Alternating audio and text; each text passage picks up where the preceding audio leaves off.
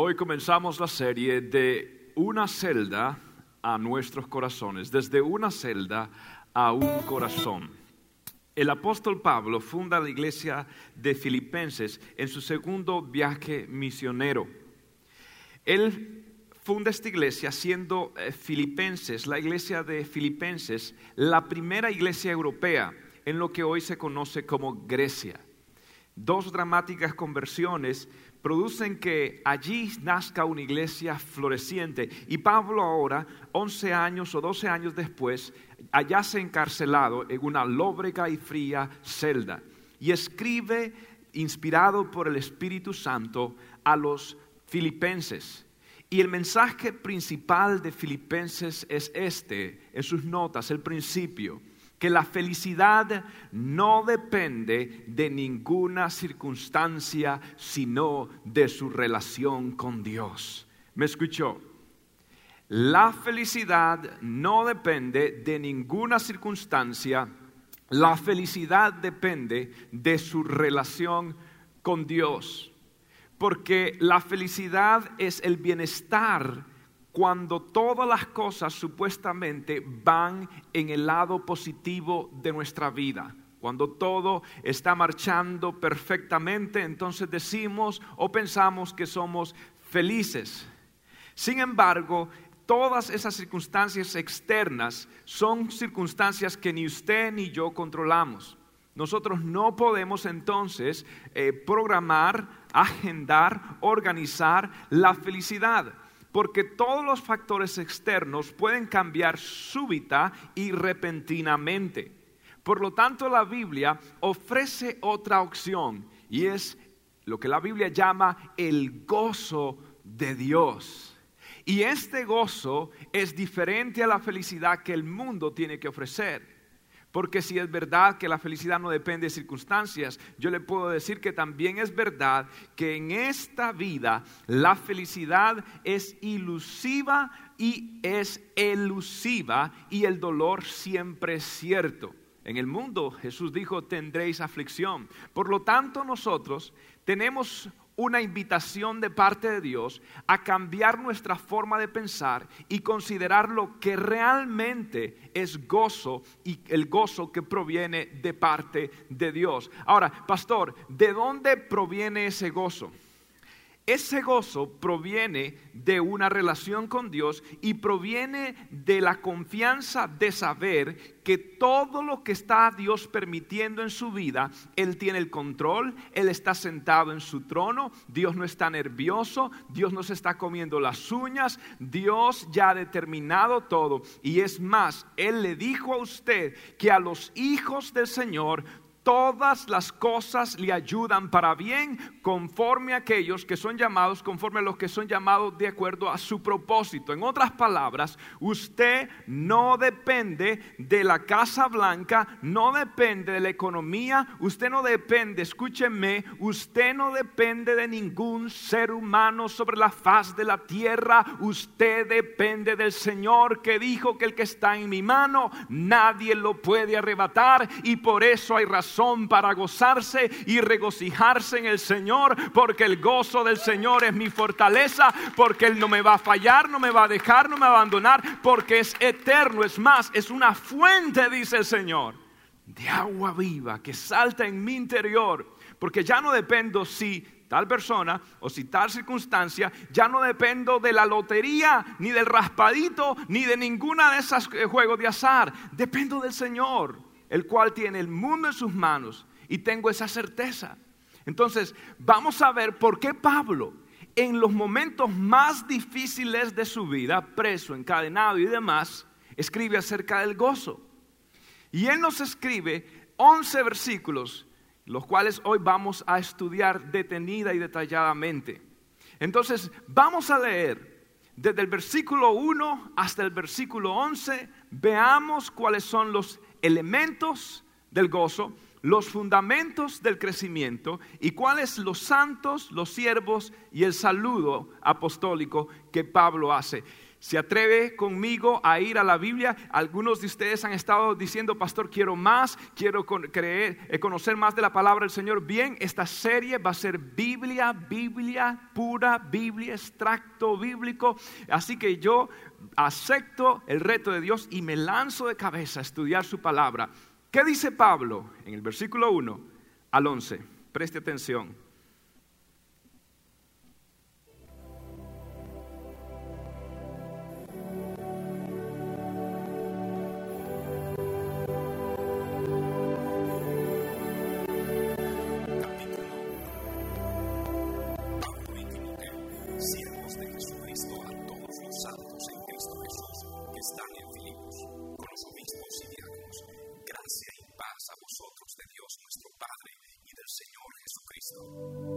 Doy gracias a mi Dios siempre que me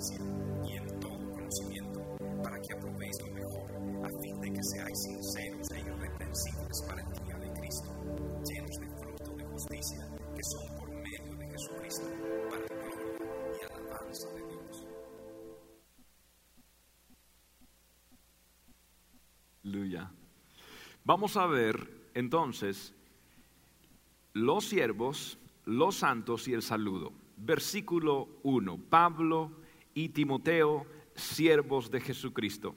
Note usted cómo se identifica Pablo. Mi hijo Danielito en una ocasión le dio una locura y la locura era que de pronto le iba a escribir al presidente Barack Obama. Así lo hizo.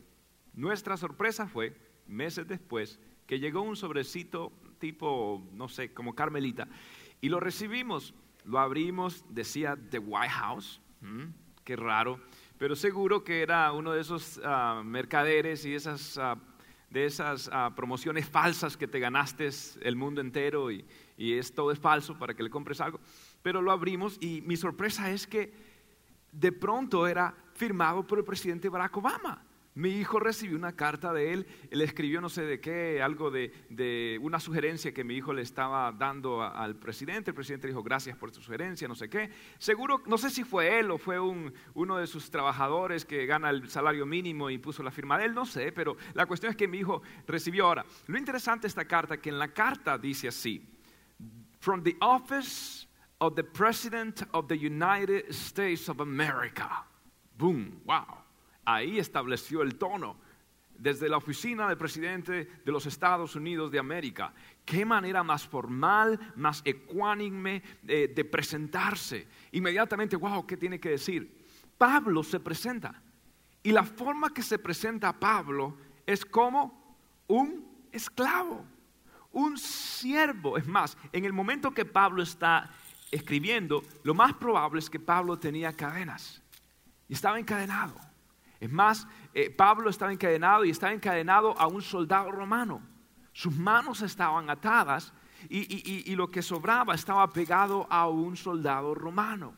Pablo no podía moverse y entonces Pablo de pronto miró esas cadenas y quizás eran símbolo de que ahora Pablo, más que encadenado, ahora Pablo es un siervo de Jesucristo. Ahora, ¿este es Pablo? Escúcheme, Pablo. Pablo era nada más ni nada menos que un hombre nacido en Tarso, la ciudad crisólito del el imperio romano, esa ciudad greca donde estaba la mejor universidad, donde muchos pueblos llegaban. Y este Pablo pudo tener una experiencia universal, una experiencia transcultural.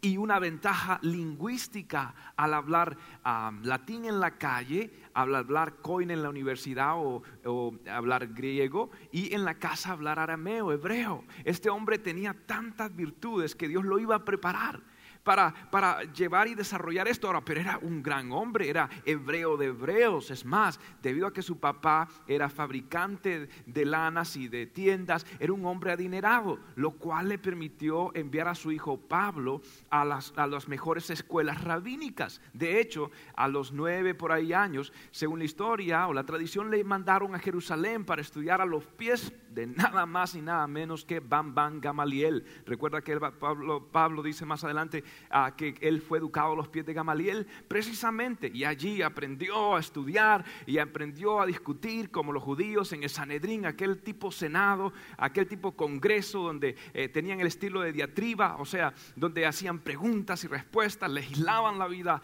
de Jerusalén. Y ahí estaba ese joven aprendiendo como un abogado, un hombre elocuente, un hombre exitoso, un hombre que tenía dinero tenía reputación, tenía intelecto, conocimientos, la tenía completa. Completa. Es más, si usted lee en Filipenses 3, 4 al 11, mire cómo se presenta Pablo. Dice esta forma. Ahora mire el cambio que sucedió en la vida de Pablo. Dice así, versículo 4 del capítulo 3, aunque yo también tengo de qué confiar en la carne. Si alguno piensa que tiene de qué confiar en la carne, yo más circuncidado el octavo día. Pastor, ¿y eso qué tiene que ver? Más adelante lo vas a ver. Del linaje de Israel, de la tribu de Benjamín, hebreo de hebreos, en cuanto a la ley, fariseo, en cuanto al celo, perseguidor de la iglesia, en cuanto a la justicia, que es la ley, en la ley irreprensible. Pero note usted el cambio, pero cuantas cosas eran para mí ganancias, las he estimado como pérdidas por amor de Jesucristo. Aleluya. ¡Wow! ¡Qué cambio! Pablo, el gran hombre, se presenta como, como simplemente un siervo. Es más, el término que utilizó siervos es duolos. Y duolos significa un esclavo por voluntad propia. Un esclavo que se somete voluntariamente. Dice en otras palabras Pablo, no solamente que soy esclavo, es que lo hago por amor. La Biblia dice en el libro de Romanos 6, 18, y libertado del pecado, viniste a ser siervo de la justicia. En Romanos 6, 22, más ahora que habéis sido libertados del pecado, eres hecho hijo y siervos de Dios, tenéis por vuestro fruto la santificación y como fin la vida eterna. Ese es Pablo ahora. Él me libertó, me quitó las cadenas, no necesariamente físicamente, sino de mi alma. Y ahora que yo soy su siervo, voluntariamente sirvo al Señor. Escuché la historia de una chica afroamericana que Abraham Lincoln, eh, para crear eh, momentum en el movimiento abolicionista, este hombre compró a esta niña, esta joven, y la compró en el mercado y, y le dijo, pues ahora eres libre. La muchacha le vio y le dijo, ¿qué es libertad? Libre es, que puedes hacer lo que quieras y es más, puedes irte donde quieras, eres libre. La muchacha estaba tan agradecida con Abraham Lincoln que le dijo, yo quiero ir donde tú vas. Y Pablo está diciendo, Señor, tú me has libertado, yo quiero ir donde tú me digas. Y eso es la actitud de un cristiano. Dios Tú me has dado libertad y lo que ahora voy a hacer, he sido libertado del pecado. Señor, ahora soy un siervo de la justicia. Estoy esclavizado con cadenas de amor. Tú me has llevado, Señor, a servirte. Ahora, ese es el siervo. Ahora veamos los santos. La palabra santos, que está dirigida esta carta, viene del griego agios. Agios se refiere a alguien que ha sido separado o apartado para alguien. Mire, en el sistema católico, las personas que tienen un estilo de vida tal vez, no sé, eh, de admiración, eh, un estilo de vida muy devoto, lo que hacen es que el pueblo le da reverencia y luego creo que hay un proceso que se llama beatificación y luego hay otro que se llama canonización y por fin lo declaran santo. Y ahora hay santo aquí, santo allá, hay un montón de santos, sándwich, zancudo, de todo. Ahora todo es santo, ok, pero escuche esto. Pero en la Biblia, sancocho también dicen los colombianos. Ahora, en la Biblia este es un término que no se usa de esa forma.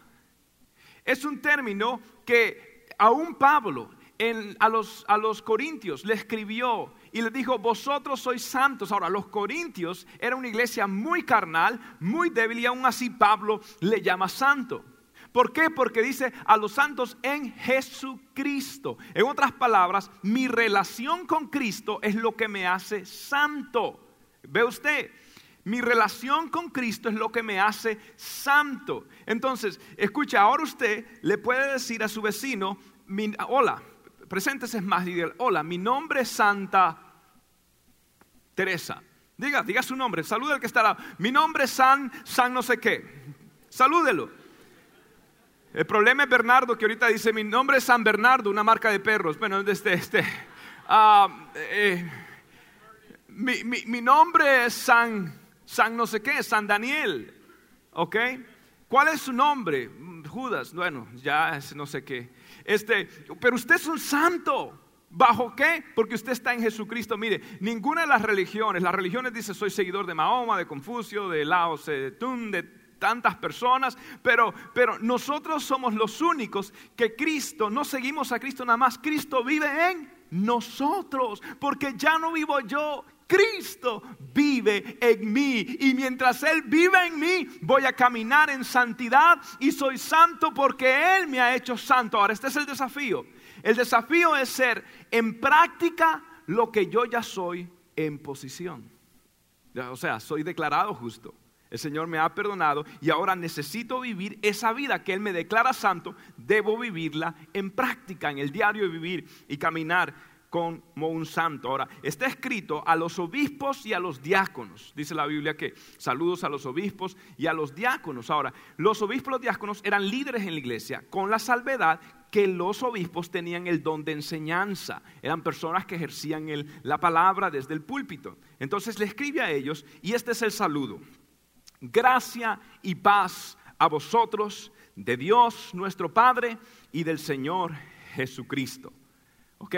Primero dice gracia y luego viene paz. En otras palabras, usted primero experimenta el perdón de Dios, la gracia de Dios, y luego que va a experimentar usted según ese saludo, gracia y paz. ¿Por qué? Porque ahora usted está en paz con Dios. El Señor le ha perdonado y ahora usted tiene gracia y paz. Mire, el saludo más bíblico eh, eh, realmente es, hermano, gracia y paz. Los creyentes de ahora, what's that, dude? Yeah, yo, you feel me? No, es gracia y paz. Hermano, gracia y paz. No, no, tampoco empiece ahí ya a, a persinarse o algo, no. Pero le dice gracia y paz. Ese es el saludo. ¿Por qué? Porque tengo experiencia de gracia, eso me da con paz. ¿Y gracia y paz de quién? De Jesucristo, de Dios. En otras palabras, la fuente de mi gracia es Él. La fuente de mi paz es Él. Entonces está dando este saludo y necesitamos entender lo que significa. Ahora, vamos a saltar rápidamente a los elementos del gozo que están en los siguientes que cinco versículos. Lo vamos a leer detenidamente y vamos a ver que allí hay elementos de gozo. O sea, ¿por qué estoy alegre? ¿Por qué estoy contento? Aquí está la fórmula paulina bíblica de la epístola de Filipenses. Y vamos a, hablar de cinco cosas por las cuales uno puede estar con gozo y contento según estas escrituras. Sencillo. Número uno, siempre hay que recordar lo bueno de las personas. Amén. Versículo 3. Doy gracias a mi Dios siempre que me acuerdo de qué? De vosotros. Gracias a Dios siempre que me acuerdo de vosotros. La palabra gracia viene de eucaristeo, el término, y de allí se deriva la palabra eucaristía, que la Iglesia Católica lo utiliza como para no la Santa Cena. Y no es una palabra mala realmente, es una palabra bíblica. En otras palabras, Jesús dijo, cuando usted come el pan, cuando usted bebe la copa, el vino simbólico, ¿qué está haciendo? Dice, haced esto en memoria de mí. Pablo dice, cada vez que me acuerdo de ustedes, doy una Eucaristía, doy una gracia al Señor. Me viene también usted a la memoria. Cuando lloro, lo hago a memoria de ustedes. Pablo, más adelante vemos cómo se convierte en un intercesor, ora, clama por esas personas. Da gracias a quién? Doy gracias a mi Dios, a mi Dios. Ahora, muy importante, los filipenses habían apoyado a Pablo financieramente siempre. Pero Pablo dice, gracias a ustedes por darme la plata. ¿Qué dice? A ustedes, ¿a quién le da gracias Pablo? A mi Dios. Ahora, gracias Señor por los instrumentos. Una de las características de las personas de, Dios y las personas humildes que son muy agradecidos con los instrumentos que Dios usa. Usted dice, gracias de verdad, lo aprecio. Pero al fin y al cabo lo tomo como un regalo de parte de Dios mi Dios. Y eso representa ese mí, esa preposición de mí, está diciendo es una relación personal íntima. le doy gracias a Dios de ustedes siempre cuando qué, cuando me acuerdo de vosotros. Pablo se acordó que un día el Espíritu Santo le dice, hey, quiero que vayas a Macedonia. Fue allá, fue un sábado, eh, fue a la sinagoga, no habían judíos, pero de pronto estaba una mujer con otras mujeres y les habló de Cristo. Una de ellas se llamaba Lidia Lidia recibió a Cristo, estaba tan agradecida que lo que hizo, y era una mujer adinerada de la ciudad, que le dio hospedaje a Pablo y a Silas y a todo su séquito. Y los dejó ahí. Durante ese tiempo empezó a predicar del Señor, pero un día saliendo por ahí, había una muchacha que tenía espíritu de adivinación. Y le salió diciendo a Pablo, oh, los siervos del Señor están aquí. Pablo dice que se puso bravo, la miró y reprendió el demonio de ella, de adivinación. Dice que salió el demonio de adivinación. Ahora saben lo que tiene Walter ah, por ahí, ¿ok? Bueno, aunque allí creo que hay otro tipo de potestades, pero, pero, pero uno de ellos es la adivinación. Entonces, ¿qué sucedió? Salió. Los amos de esta muchacha están bien bravos con Pablo, lo metieron a la cárcel. Pero estando en la cárcel, dice que cantaban himnos y, cánticos. ¿Y qué sucedió con las cadenas? Las cadenas Dice la Biblia que en medio de la noche estaban cantando. Oh, ay, me gusta esa expresión en medio de la noche cuando usted está en los momentos más oscuros y en la prisión de más adentro, dice la Biblia, allí cantaban. ¿Y qué sucedió en medio de las alabanzas? Dice la Biblia, las cadenas se les cayeron. ¿Sabes por qué? Porque hay poder en la alabanza. Alábale y las cadenas se van a caer, se van a romper. Alábale y tú verás a Dios actuar y moverse y moverse de una manera maravillosa. Alábale, aprende a adorar a Dios. Esa es un arma poderosa del cristiano. Le adoraron y el carcelero estaba asustado, dijo, oh, me van, eh, quiso matarse. Pablo dice, no, no, no lo hagas. Le habló de Cristo y el carcelero aceptó a Cristo. Entonces, de allí, de esas dos conversiones, se, se forma una iglesia. Y Pablo se acuerda de todo eso. Me acuerdo, me acuerdo. Esas memorias quedan impregnadas. Y, yo como pastor, yo me acuerdo de ustedes. Yo me acuerdo, yo veo, eh, digo, Señor, mira por qué vino en la mañana y también vino en la tarde. ¿Por qué, Señor, ah, están allí desde temprano? ¿Por qué, Padre, están sirviendo? Ellos son personas muy ocupadas. ¿Por qué sirven? Señor, yo me acuerdo de ellos. ¿Y qué hace ese recuerdo? ¿Me hace qué? Me hace orar. Y miren el, número dos. Dos, siempre hay que orar por los que uno ama. Sencillo como eso, ¿sí? Siempre hay que orar por los que uno ama. Número uno, uno tiene que recordar las cosas buenas de las personas. Amén. Esa es la primera. Las cosas buenas de las personas. Hoy me estaba diciendo un hermano de su suegra, dijo, pastor, yo me acuerdo de ella, yo me acuerdo de ella. Pero me acuerdo de las cosas buenas. El día que se fue, este fue, este, yo me acuerdo de ella. Entonces, pero número dos, siempre hay que orar por las personas que uno ama. Versículo 4. Siempre en todas mis oraciones, rogando con gozo por todos vosotros Wow. La palabra oración viene de desis. Desis significa pedir y suplicar. Wow, esto, esto me gusta a mí. Pedir y suplicar. Pablo estaba pasando el peor momento de su vida. ¿Y qué hace Pablo? Piensa en sí mismo. ¿En quién piensa Pablo? Señor, quítame las cadenas. Oh Señor, bendice eh, mi perro. Oh Señor, ay Señor, cambia el clima porque afecta mi pelo, Señor. Oh Padre, que detenga el sol y la luna porque ese sudor no me hace lucir en mi mejor momento. No, no, no, no, Pablo no está hablando por esas cositas. Pablo está hablando por qué. ¿Por él? No. ¿Está hablando por quién? Por los filipenses, está recordando y está orando porque Él ama. Y cuando tú amas, recuerdas la, enseñanza que di, que cuando el sumo sacerdote llegaba tenía dos cosas interesantes, que aquí en los hombros tenía escrito todas las doce tribus, seis aquí y seis aquí. Y en el pecho, en el pectoral, recuerdas que tenía también las doce tribus de Israel. En otras palabras, cuando él entraba a la presencia del Señor, ¿a quién llevaba en su corazón? Al pueblo. Y alguien que tiene a alguien en el corazón, también lo lleva sobre sus hombros.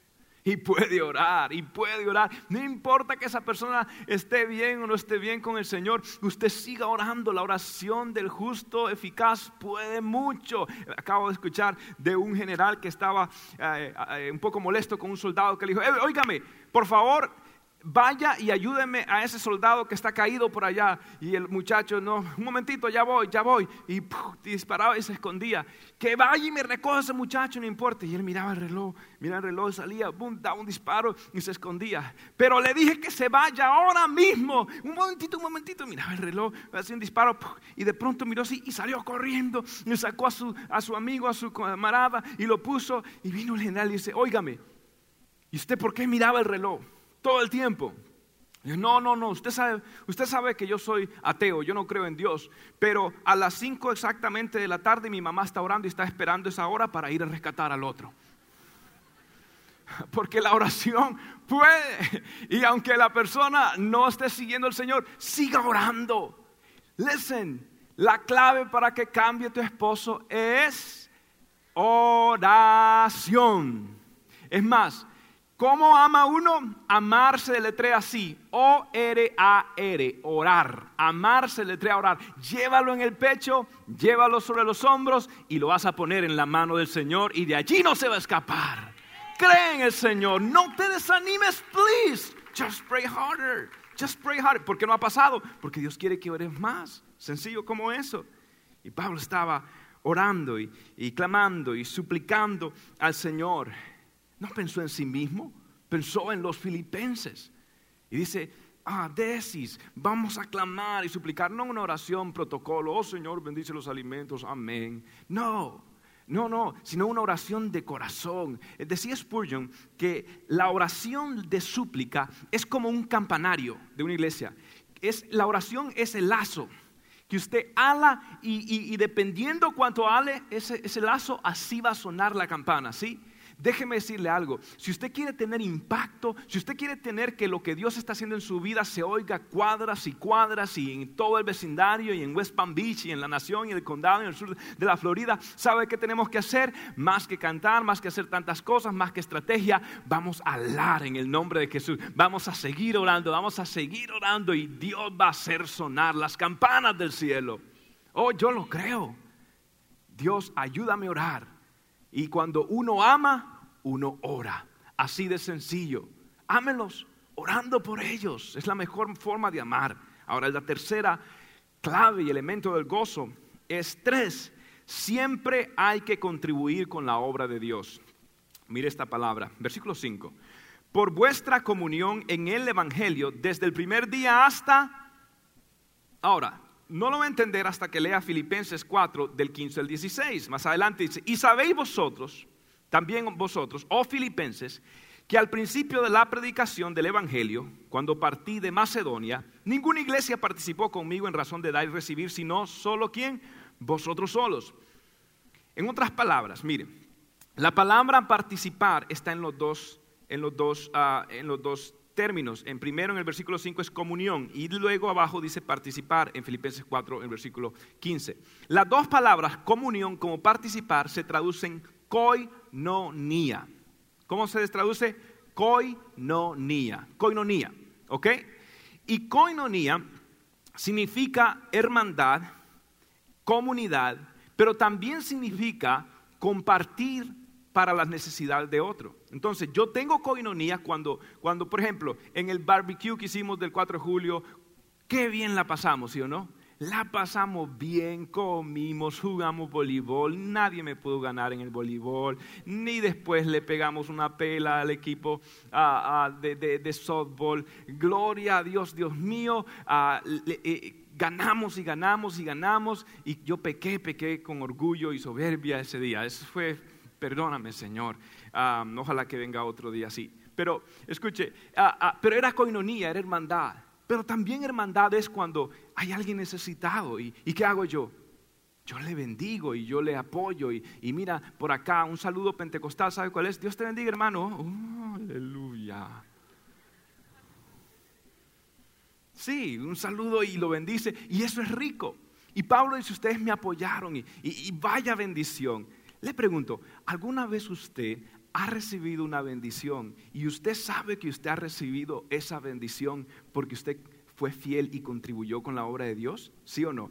¿Alguien aquí ha recibido alguna bendición donde usted dio para Dios y, y, cuando usted vio que lo hizo para el Señor, ¿qué hizo? Dios le empezó a bendecir. Y Pablo dice, eso es también forma de tener un verdadero gozo, contribuyendo a la obra del Señor. En cuarto lugar, podemos confiar que Dios nunca deja nada a medias. Esto vale la pena que lo repitamos. Versículo, eh, eh, ¿Cuál es el elemento 4? Podemos confiar que Dios nunca deja nada a medias. Dígale a su vecino, Dios nunca deja nada a medias. Yo sé que hay esposas que dicen, pastor, Dios estaba haciendo el cerebro de mi esposo, este, eh, pero, pero no, Dios nunca deja nada a medias. Mire, versículo 6. Estando persuadido de esto, que el que comenzó la buena obra en vosotros, ok, en vosotros la buena obra, la perfeccionará hasta el día de Jesucristo. Este texto es uno de los que usted debe memorizarse, ponerlo en el refrigerador, sobre la cabeza de su esposo cuando esté dormido. No, no, usted tiene que, usted tiene que aprenderse ese texto bíblico. ¿Cuál es? Estando persuadido. La palabra persuadido es peito, significa tener seguridad. Más que esperanza humana, es seguridad en decretos divinos. Persuadido de esto, que el que comenzó en vosotros la buena obra, la perfeccionará hasta el día de Jesucristo. Esto es hermoso. Mire, la buena obra que se está refiriendo Pablo es la obra de la salvación. ¿Me escuchó? La obra de la salvación. Dios dice, ya Dios comenzó la buena obra. ¿Cuál es la buena obra?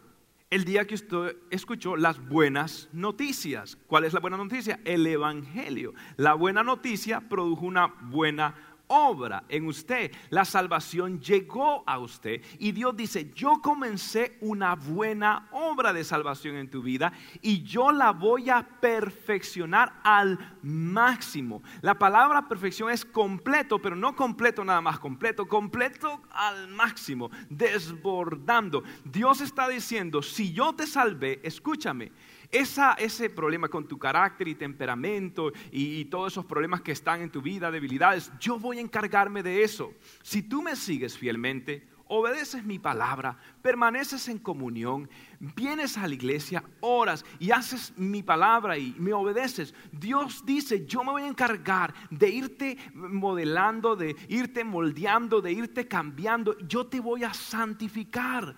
Y yo voy a no solamente santificarte, yo te voy a glorificar. ¿Qué significa eso, pastor? Ok, mire, hay un texto en la Biblia tremendo. Está en Romanos capítulo 8, versículo 30, uno de los textos más tremendos que hay en la Biblia y más profundos. Romanos 8, 30, reza esta forma. Y a los que predestinó, a estos también llamó. Y a los que llamó, a estos también justificó. Y a los que justificó, a estos también glorificó. Wow, esto es tremendo. Jesús está diciendo que usted, ¿sabe qué es el término glorificar? El término glorificar es un término escatológico. ¿Qué significa eso, pastor? Todo lo que tiene que ver con el, final del tiempo, el anticristo, ah, ¿se acuerdan que hablamos del rapto una vez, que Cristo viene, le debo la del anticristo, se la voy a dar no sé cuándo, pero todos esos términos son escatológicos, todo lo que es ah, el final de los tiempos, ¿cierto? Y el término el día de Jesucristo tiene que ver, es un término escatológico, cuando en el Antiguo Testamento dice el día de Jehová. Y cuando dicen en el Nuevo Testamento el día de Jesucristo, todo eso es sinónimo, símbolo de eventos del porvenir, del futuro.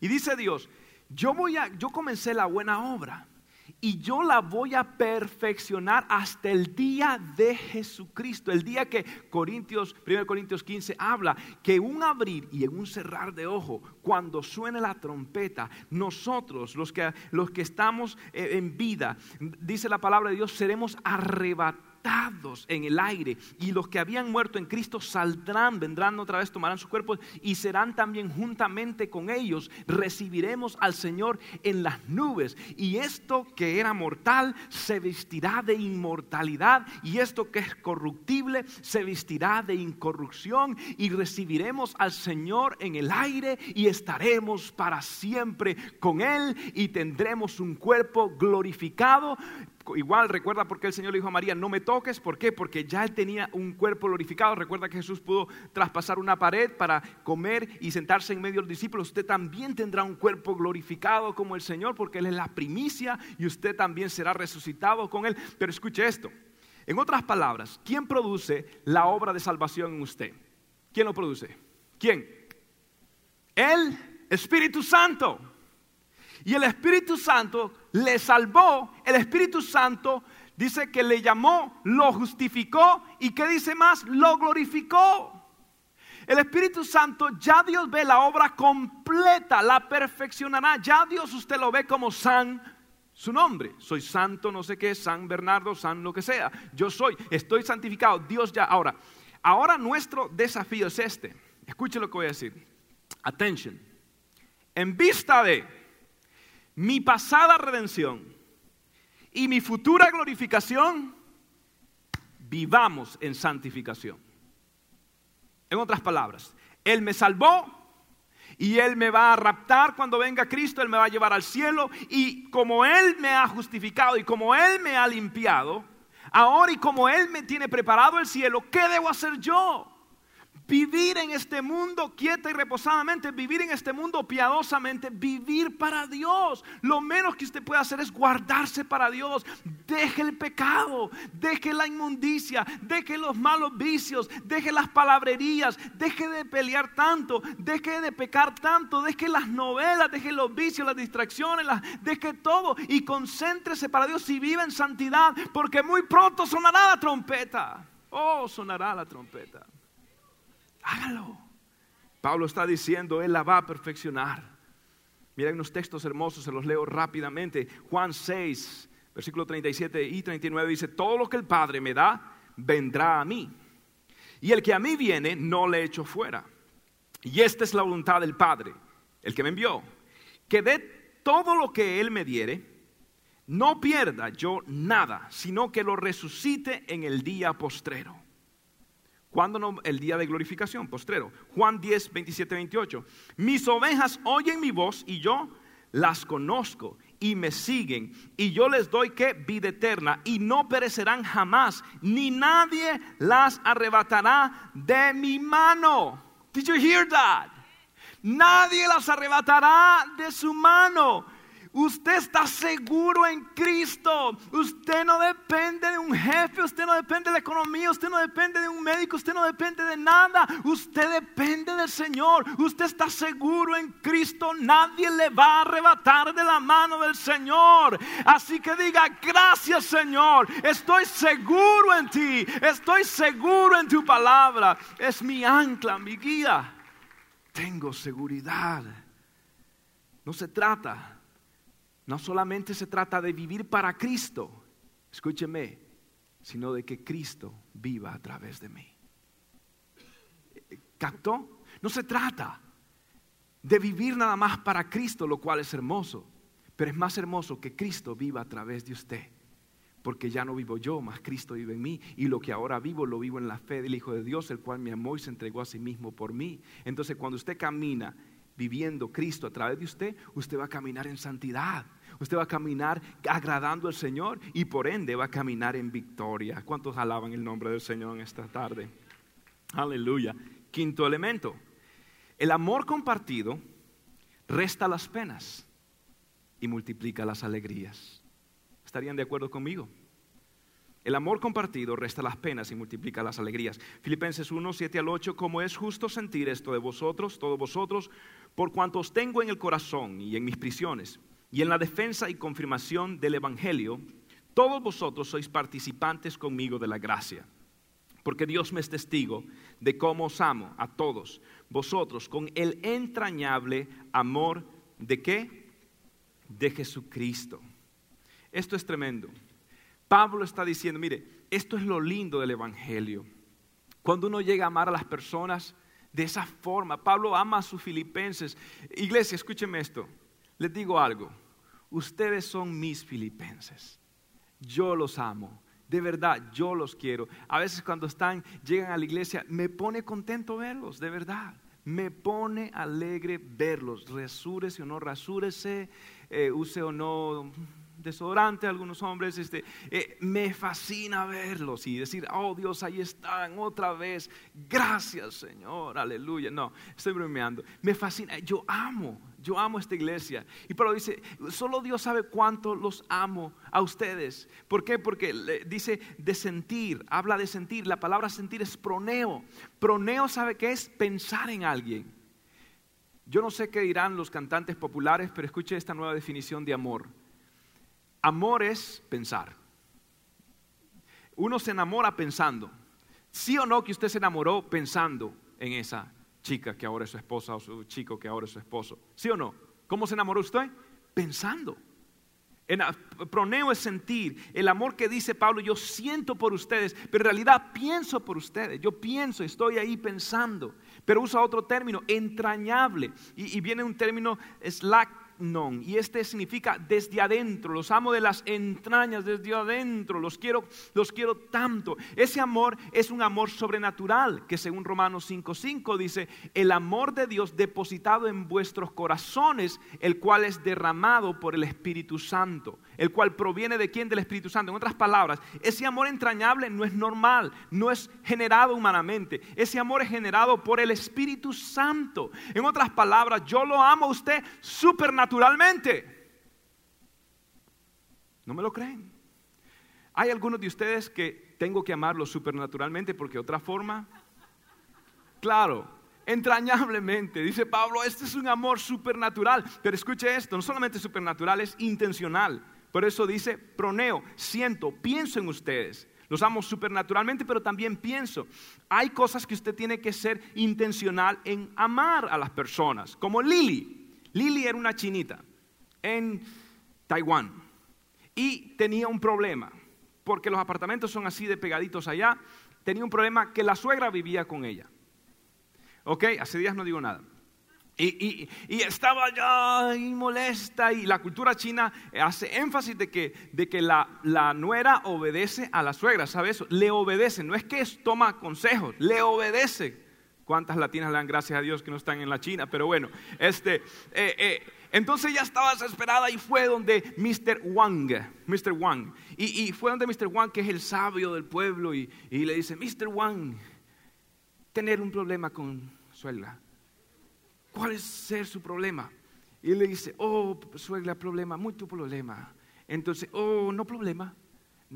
Oh, te voy a dar una hierbita, un té Usted da un té a ella todos los días, le da un té, un té todos los días. Ahora, este té tiene veneno, veneno, pero un veneno poco a poco. 90 días, suegra no más, no más. 90 días. Té va poco a poco a matar eh, eh, eh, el veneno. Así que, pero, pero, para que no sospeche de usted, no pelee con ella. No pelee eso todo tranquilito, chiquito, finito, chinito, todo, ¿ok? No, no, no diga ni pío ni pao. Esté tranquilita, siéntese, hable no pelee. Así lo hizo. Se sentó y le daba el té y hablaba y conversaba. Y, cuando había un tema espinoso, le decía, sí, suegrita tiene razón, suegrita, me tomé más té, suegrita, tomé más té. Y así pasó. Llegó el día 89 y Lili estaba muy preocupada y llegó donde Mr. Juan, Mr. Juan, Mr. Juan, Mr. Juan. ¿Qué pasa? Oh, Chinita, tener problema. ¿Cuál es su problema, Chinita? Oh, ahora tengo, me, duele mucho que la suegra muela. ¿Por qué? Porque ahora yo quiero mucho a la suegrita. nos sentábamos a conversar mucho, nos sentábamos a hablar y era muy buena. Y yo ahora no quiero que se muera y se va a morir mañana. Y, y Mr. Juan dice, oh, no problema, no problema. Eh, eh, eh, Lili, no había veneno en el té. Lo que le puse fue vitaminas, multivitaminas para su suegra, porque el veneno lo tenías tú aquí en la cabeza. Ajá.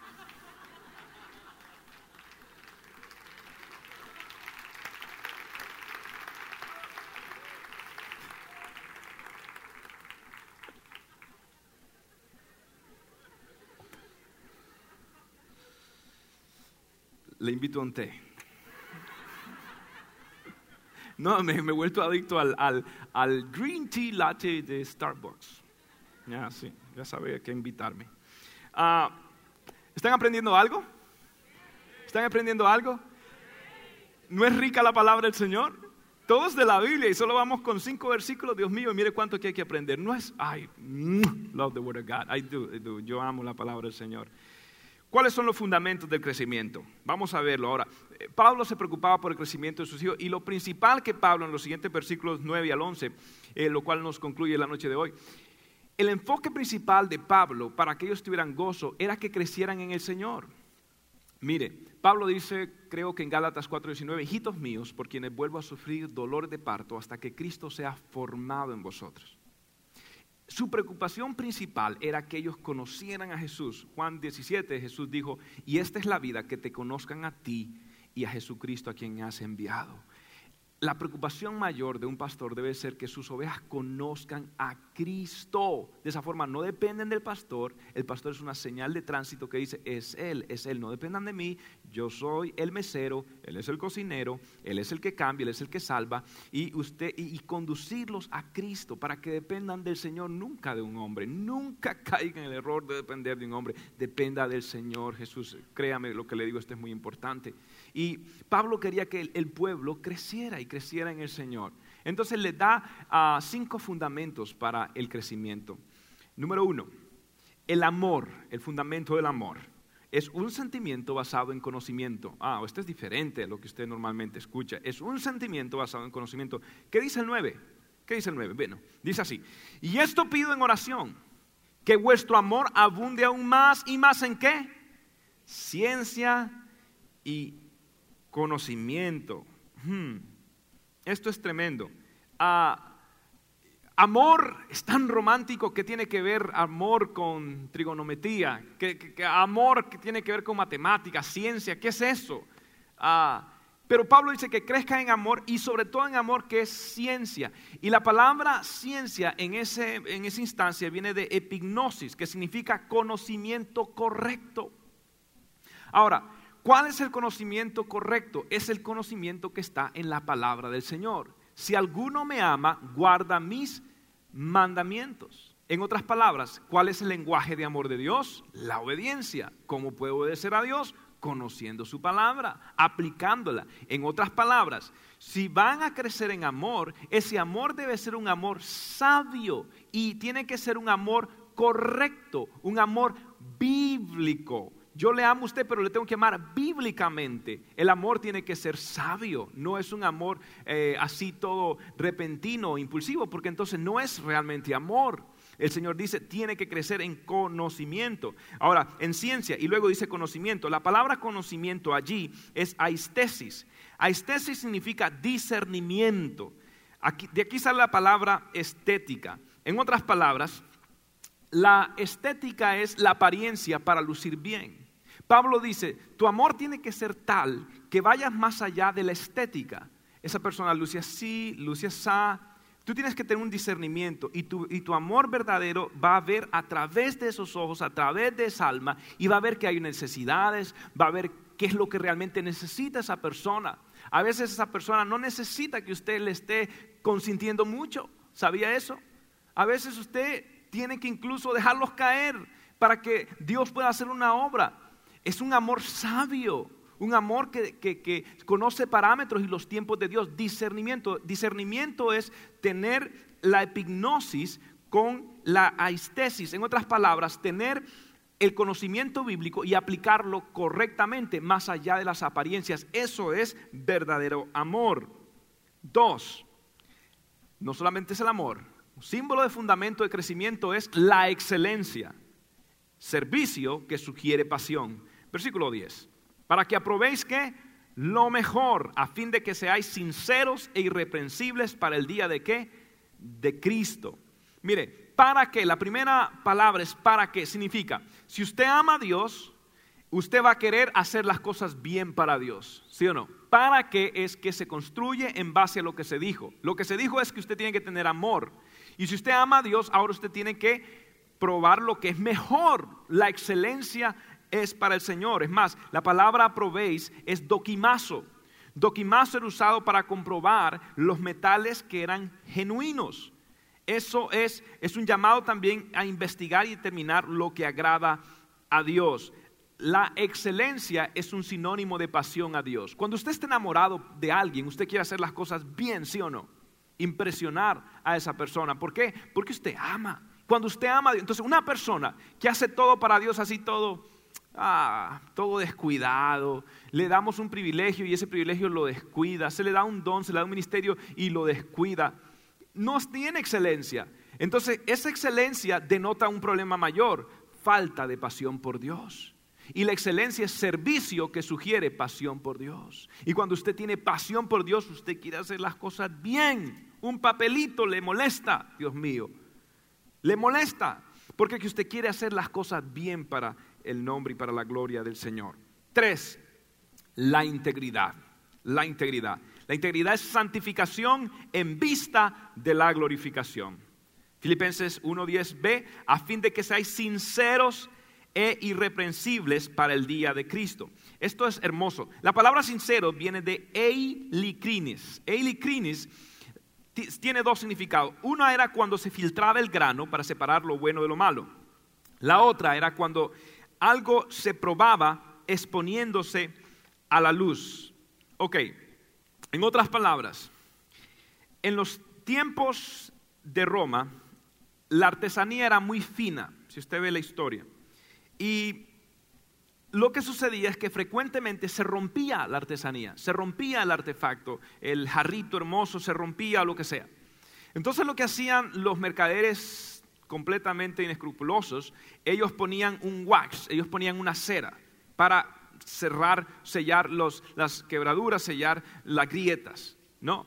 Entonces, ¿qué sucedía? La gente lo compraba, pero cuando llegaban a la casa y ponían el, té caliente o la sopa caliente, cuando ponían el sancocho, ¿qué le pasaba a eso? Se rompía, no aguantaba lo que era caliente, porque no, ¿por qué? Porque tenían cera. Cuando usted y yo vivimos una vida de hipocresía y falsedad en el Señor, a la hora de la prueba nos vamos a rajar. Cuando venga lo caliente, va. Entonces, ¿qué sucede? Estos hombres le ponían el wax, le ponían cera. Entonces, los mercaderes decentes decidieron poner una, un sello que se llamaba sine cera en latín. Lo que significaba sin ser era como decir, eh, no sé, producto eh, hecho a mano ¿no? Le, ponían el sello, y lo, o lo famoso ahora, orgánico. Entonces allá era sincera. Ese era un sello que tenía. Usted buscaba, esto es bueno, y decía, ah, sincera, el sello de Roma, que no tenía cera. ¿Ok? Entonces, ahora puede ser, entonces ahora es bueno. Entonces lo que hacían las personas era que miraban donde decía sincera y agarraban y ponían a la artesanía a la luz. ¿Por qué? Porque cuando lo miraba a la luz, usted podía ver que había descolorización o era diferente esa cera a lo que era el producto en sí. En otras palabras, la luz revelaba la falsedad. David dice, lámpara es a mis pies tu palabra y lumbrera a mi camino. La palabra de Dios le va a mostrar a usted, la luz de Dios le va a mostrar a usted las áreas donde usted está mal. Por eso la Biblia dice que una persona que lee la Biblia es como alguien que se ve un espejo. ¿Por qué? Porque la palabra de Dios revela, la luz de Dios revela su vida. ¿Por qué? Porque la palabra del Señor es útil para qué? Para dearguir. Es como una espada de doble filo que corta y penetra hasta los tuétanos y discierne los pensamientos del hombre para que aprobéis lo que es la buena voluntad agradable y perfecta de Dios. Y esa es la palabra.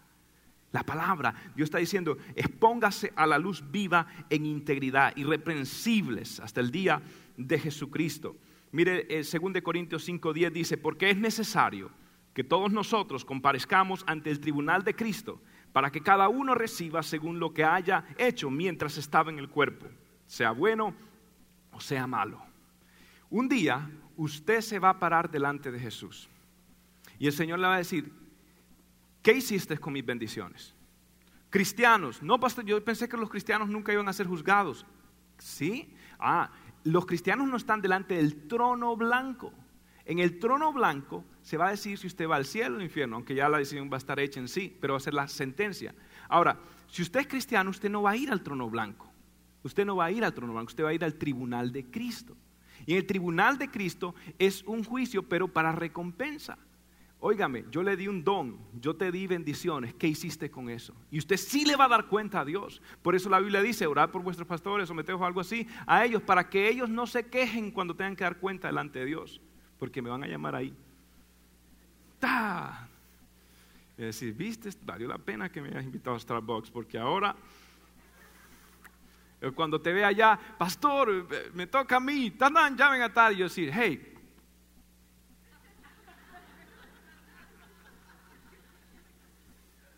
Catch you, catch you cover, baby. Eh, ¿Entiende? No, bueno, no es tan así, ya estoy exagerando. Pero uh, ¿vive usted su vida como que un día le va a dar cuenta a Dios? Yo veo cristianos que no viven así.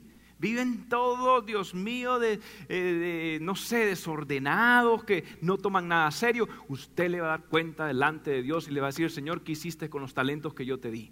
Usted le va a dar cuenta delante del Señor. Así que debemos de vivir una vida irreprensibles hasta el día de la glorificación, el día de Jesucristo. Cuatro, la cuarta y penúltima característica del crecimiento y fundamento es el servicio, la cual es una acción basada en una relación. Mire el versículo 11, llenos de qué? De frutos de qué? De justicia. Esos son frutos de justicia. Mire lo que dice Juan 15 del 4 al 5. Permaneced en mí, yo en vosotros como el pámpano no puede llevar fruto por sí mismo, si no permanece en la vid, así tampoco vosotros si no permanecéis en mí. Yo soy la vid, vosotros los pámpanos. El que permanece en mí y yo en él, éste lleva mucho fruto, porque separados de mí nada podéis hacer. ¡Wow! I love the word of God. Me fascina la palabra del Señor. ¿Usted lleva fruto?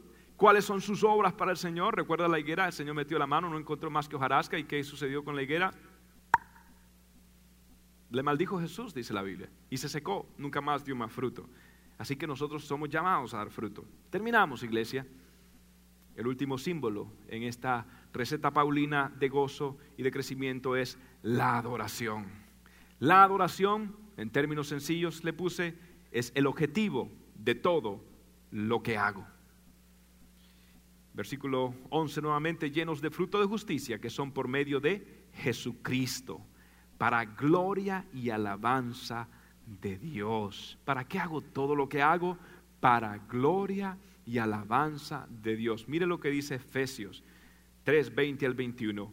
Y aquel que es poderoso para hacer todas las cosas, mucho más abundantemente de lo que pedimos o entendemos según el poder que actúa en nosotros. A Él sea la gloria en la iglesia, en Cristo Jesús, por todas las edades, por los siglos de los siglos. Amén y amén. Cuando usted ama a Dios, usted quiere tener excelencia para Dios y lo demuestra sirviendo y lo hace sirviendo en integridad. Lo hace sirviendo en integridad al Señor, pero la motivación de todo es la gloria del Señor. Es la gloria del Señor. ¿Por qué hago lo que hago? Para alabanza y gloria del Señor. Supe de un pianista que y tocó una gran composición maestra. Habían mil personas en el auditorio. Se pararon todo el auditorio a aplaudir. Pero el pianista estaba triste. El conductor de la orquesta le pregunta, ¿por qué estás triste? Todo el mundo se puso de pie y le dijo, mi conductor, allá en el balcón hay un anciano que no se puso de pie. Dice, pero óigame, 999 están de pie y te preocupa un viejo allá arriba. Conductor, el problema es que ese viejito es mi maestro y él no se puso de pie. Wow. Se sentó. Qué contrario es a lo que sucedió en el libro de Hechos cuando Esteban, el primer mártir cristiano, estaba siendo apedreado. Y cuando moría. Y cuando sentía los golpes de esa semejante lapidación. Dice la Biblia que él alzó los ojos y dijo, veo, veo el trono de Dios y veo a Jesucristo de pie al lado del trono. Wow. Pero la Biblia dice que Jesús está sentado, nunca dice que está de pie. La Biblia dice que Jesús está sentado en el lado derecho del trono de Dios. Pero Esteban estaba viendo a Jesús de pie. Porque cuando una persona vive para Dios, no importa cuánto se sienten, Jesús un día se parará para darte la bienvenida y te dirá, bien hecho, siervo, fiel. En lo poco fuiste fiel, en lo mucho te pondré. Entra en el gozo de tu Señor. Aleluya. Aleluya. Aleluya. Aleluya.